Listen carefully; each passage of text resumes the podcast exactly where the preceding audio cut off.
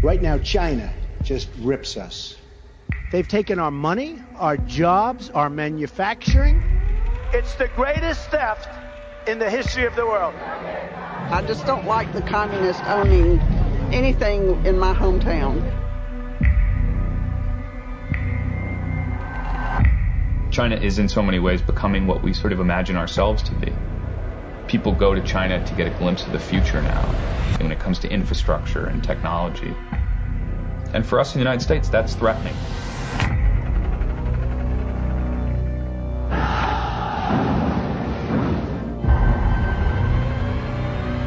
There are some people in this country who would like to make China an enemy. It is the greatest opportunity lost that mankind has seen. We're not yet enemies. When we think about the one place that seems to be doing us better than we're doing us, it's them. And they are the number two economy in the world. They're doing their own movies, they're setting up their own Hollywood system. They're embracing the American dream. China is rapidly transforming with some 600 million consumers projected to come online in the next five to 10 years. Think about it. They will have a middle class that will be double the size of the entire United States. They want cell phones, they want cars, they want everything we want. We convince them to drink our cocktail. You've got these two countries that are in so many ways inextricably connected and yet are also deeply philosophically, morally suspicious of each other. This is the exact wrong time to be picking a trade war with China. And the question is, how do we get past that suspicion? How do we get to a point where we acknowledge all the things that we have in common? Because we're only going to be getting more integrated. And if we fail in that, then all of us suffer.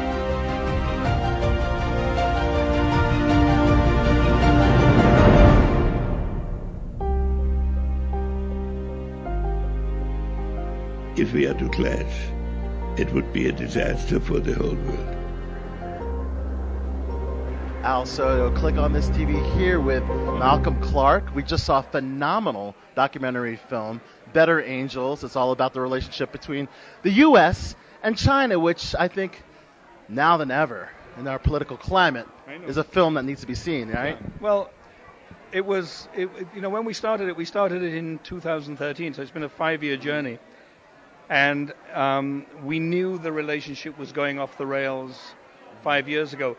It certainly hasn't gotten any better. And in fact, with uh, President Trump in the White House, it's much more a conversation which is being thought about and had by many, many people. So, oddly enough, um, uh, you know, President Trump's policies have brought this film to, um, to, to, to more prominence than we could have possibly imagined. So. Yeah you know, we we uh, we hope that we're going to have a little hand in, in forming the conversation. Yes, I think President Trump needs to see this film, actually, right? W- would you say so? Uh, we would love it if we could. I, I, I, I, don't think it would fall on um, uh, friendly eyes and ears, yes. but I would love it if he could see it. Yeah. Okay.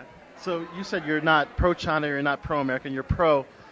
America and China uh, getting, getting, along. getting along, and getting I, I love that. I love that sentiment. Yeah. But let's talk about some of the stories of, of the people uh, focused as the Better Angels. Mm. The story of um, the uh, the young man from Texas uh, who was a young father and met uh, a Chinese, Mm. his wife, his future wife in China, Mm, and just kind of adapted. How how did you how did you get his story as a part of this?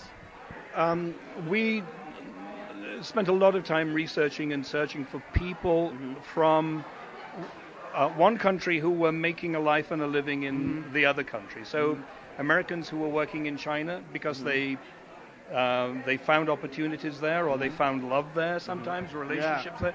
And the Chinese people who came over to America um, we have one guy. He said I was so anti-America for, for 30 years. I, I just thought that America was the big scary country. He finally relents and agrees to come to Iowa to visit some friends in Iowa. And a, a week later, he says, "I couldn't have been more wrong. Americans are wonderful. I have to tell all my friends. I want to devote the rest of my life to telling my friends in China."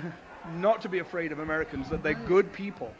So, I mean, this may sound um, um, a little bit kind of Pollyanna-ish in a sense, very, but actually, fundamentally, these kind of stories, when people when people come and visit China now, they're blown away by it. It's an extraordinary place.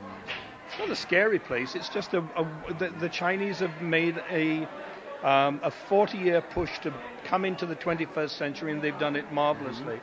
They're to be admired, not to be criticized. But the Chinese, if I may criticize them for a moment, don't tell that story very well.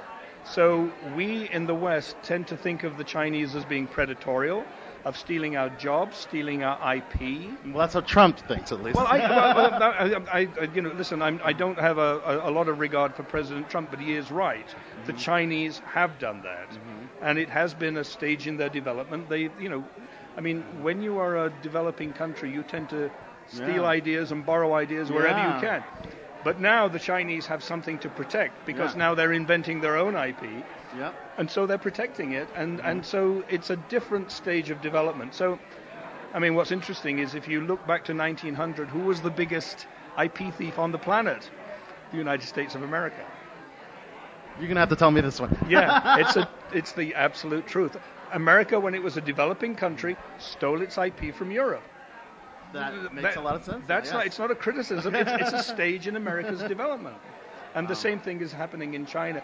I think what's happened now is that there's there's there's a lot of um, uh, political rhetoric, but I think I want, what our film tries to show is that there's a um, there's a commonality of of, of uh, ambition and experience and and and a, a, a real similarity between the the the intrinsic nature of Americans and Chinese, who are hardworking, entrepreneurial, and uh, and they all want the same thing, which is a better life. And I think that's to be admired, both in Americans and in Chinese.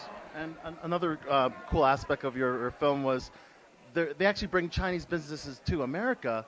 Uh, with that example of that uh, woman in uh, Alabama that worked in a, a Chinese pac- factory based in America. You know, what's very interesting, and, and, and I, I think the Chinese are kind of replacing America as being the great global risk Yeah. takers. Yeah. Americans used to take risks. They used to, they used to um, uh, start businesses, hope that they'd succeed. If they failed, they'd try again and try again.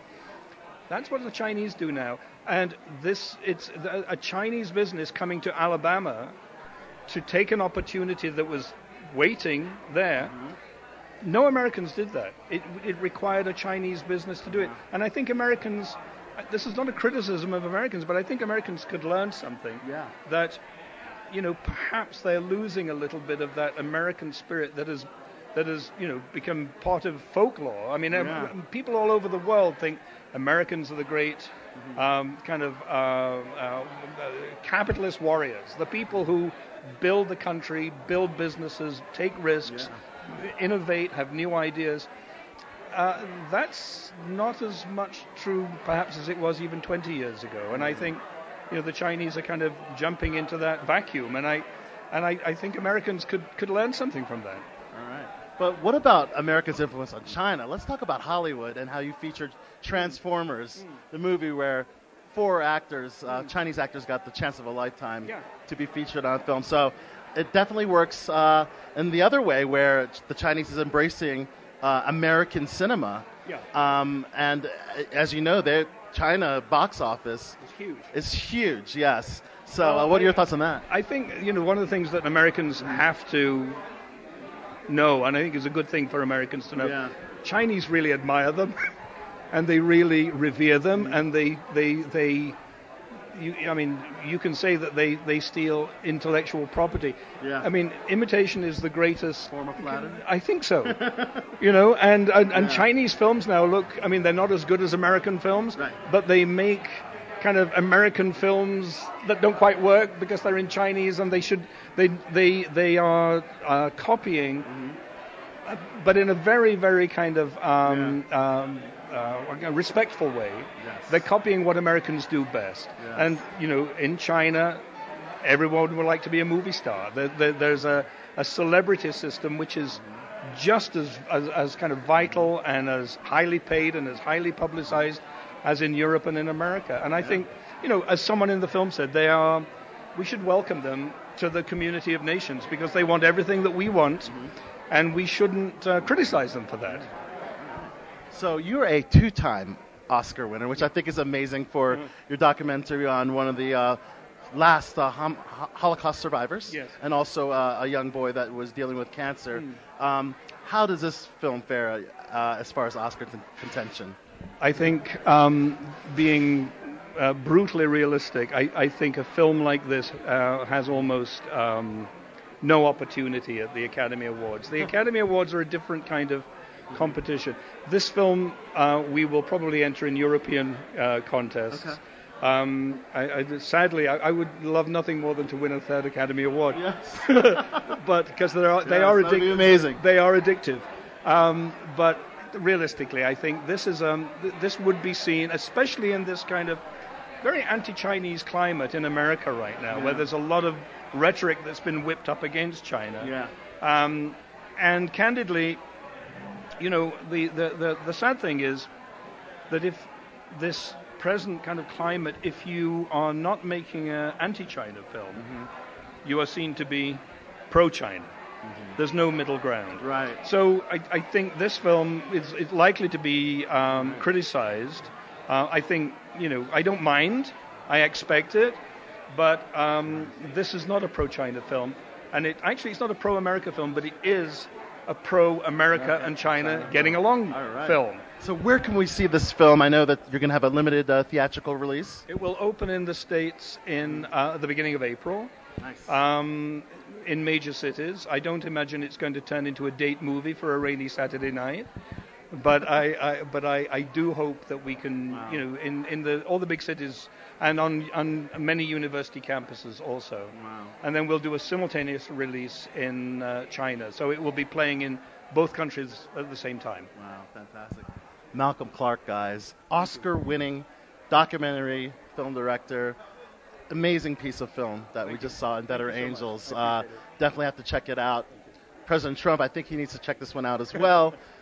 how, how yes, the U.S. and China can just get along and not be at war. That's great. Yes. Thank All right. you. Thank you so much. Thank you so much, Malcolm. More to come here. Click on this.